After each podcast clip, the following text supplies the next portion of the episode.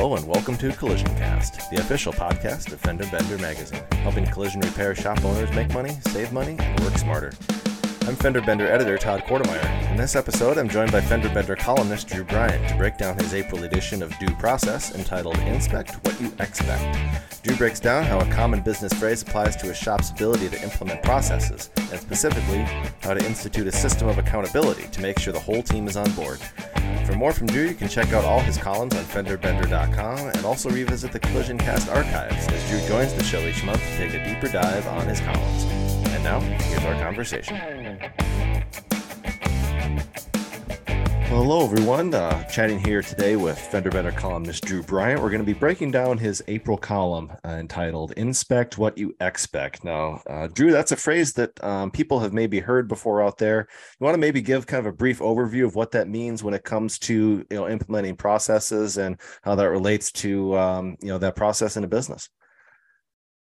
Yeah, definitely a commonly used term within business. I think um, it's it's it's one that's probably underestimated within our industry.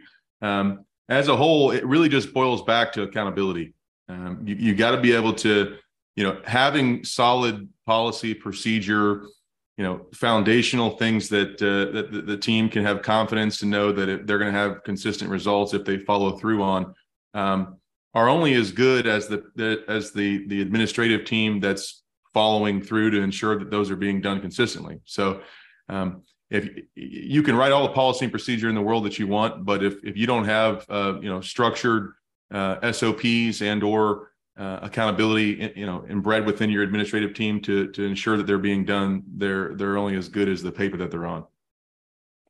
And so you run down some of the ways, you know, some of the things you can expect when implementing processes, and you know, resistance is sort of one of the inevitable ones. Um, could you maybe just, you know, give a few of the ways that you can overcome that resistance and how that, you know, accountability then kind of turns around to advancing the process?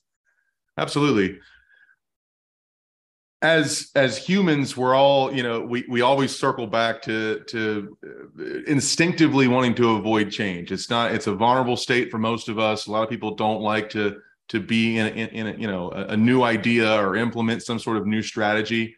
Uh, and really the best way to to grab that by the horns that i've found is just to ask rational questions. So if you've got a hurdle a problem something that you've got to be able to get the team to wrap their their their their, their hands around and, and work together to be able to develop a solution toward um, you've got to be able to have a series of rational questions that define the importance of it and, and really the interests that they should have in developing a solution. And if you can remain really dedicated and focused on asking the right questions, uh, it really becomes the obvious that uh, we're silly to not spend time and energy uh, on on getting everybody's buy-in to to develop a solution uh, around whatever the particular you know uh, area of, of opportunity to address or make more efficient would be.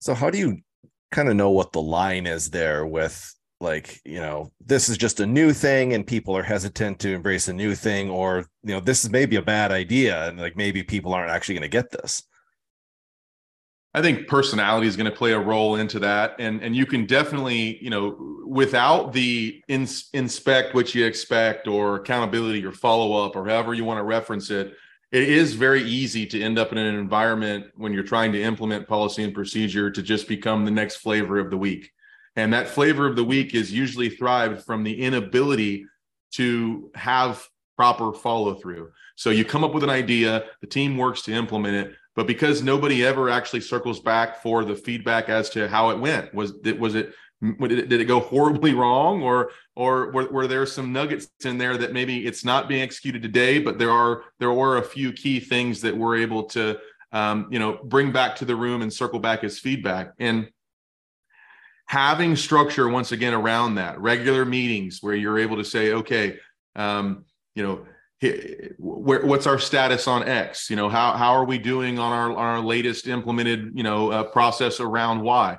Um, feedback from the team that that they're able to put into an organized manner to where you can have a, a specific time to set aside to sit down and say, okay, we made a decision last week to implement this.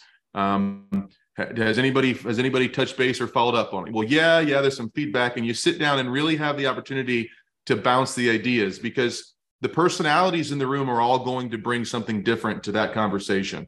Um, and and where you have somebody that's maybe more dominant on the analytical side, their perspective on how things went and the efficiencies that that particular process created are going to be totally different than the person in the room that's far more sensitive and more of a people pleaser, right? So all valuable in their own form and own way, but without a structured, consistent meeting and respecting all of those personalities in the room, it all goes to waste. Respect uh, you mentioned there is really key factor where everybody knows that you know they're able to bring things to the table and it's not going to be you know taken in a certain way. You have to sort of do that work up front.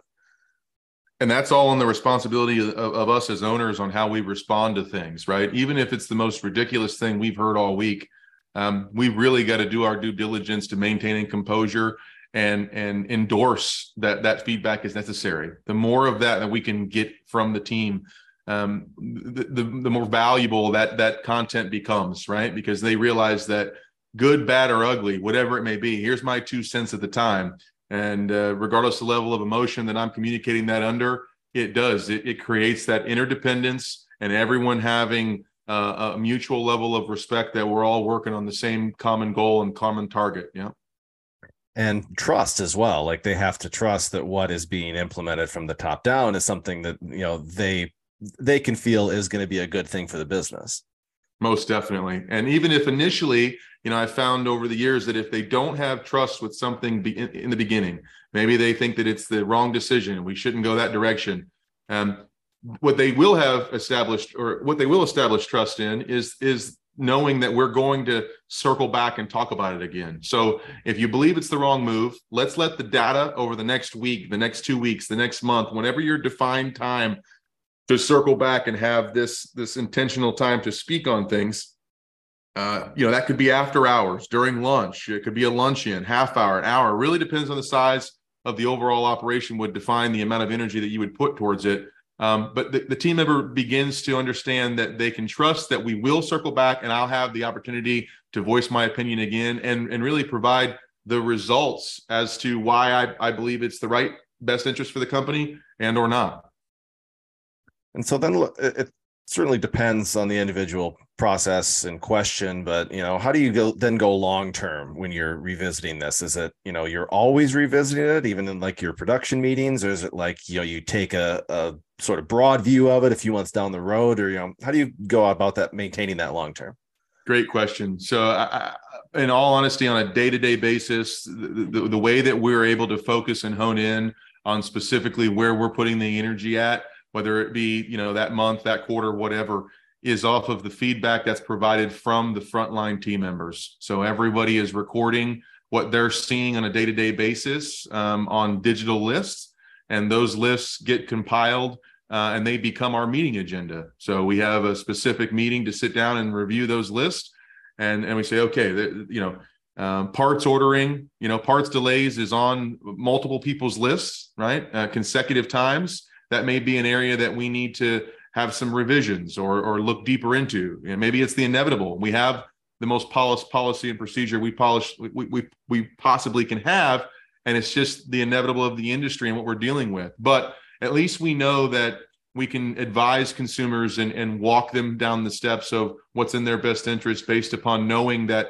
our processes are reflective of everything that would support the most efficient parts transaction possible uh, and because we're circling back to whatever is essentially the cream rising on everyone's lists, um, it's it, it, it's it's relative information, right? We're not going uh, the confident of the team uh, confidence of the team is not that that's potentially a dated SOP or a dated process that we're following that's that's creating the inefficiency, uh, but rather uh, we know that this is the most current form of parts ordering and the most current form of communicating. And unfortunately, this is the XYZ circumstance of whatever we're dealing with. So um, it, it drives that confidence. And then we know that simply where we need to focus and where we need to improve are the areas that we see the most consistency of the feedback from the team. For sure. Uh, Drew, any final words of advice, any uh, words of wisdom on this topic? Yeah, I would just say yeah, this isn't easy. This is uh, know that if, if if you're if you're somebody that says you know I've tried this time and time again and I I just can't I can't find myself to to hold them to it. Utilize every form of automation that you can, right? If it's if if you've got something that you're trying to implement and you're saying um, I want to have this you know done by the end of the month, great. Have you know, how, in, in, an effort to get it done by the end of the month, how many times do you think you should follow up with it and embed that within a calendar or put a reminder on your phone or put a post-it note on your monitor on your on your computer, whatever you know works for you in order to be able to keep yourself current and and really create the breadcrumb for you to trip upon and circle back to hold your team accountable. Um, your ability to do that consistently long term inevitably is just going to, to, just breed results for you. And then the results will motivate both the team and yourself. But in the beginning, don't beat yourself up that you're not, uh, you know, you, you, you're not holding them accountable. It, it's not easy. As business owners, we got things coming at us at every every different angle and every different direction, um, especially in today's worlds between you know customers wanting their vehicles and parts, etc. Um, whatever the case may be, if you can leverage as much automation as you can uh, I think the outcome um, will be more consistent for you if you have the in, intentional effort to sit down and say, okay, before I move on to my next thing, I'm going to put a few checkpoints in for me to make sure that I'm I'm I'm following following back with these guys. Some great words to operate by. Fender Bender columnist Drew Bryant, thanks so much for joining us.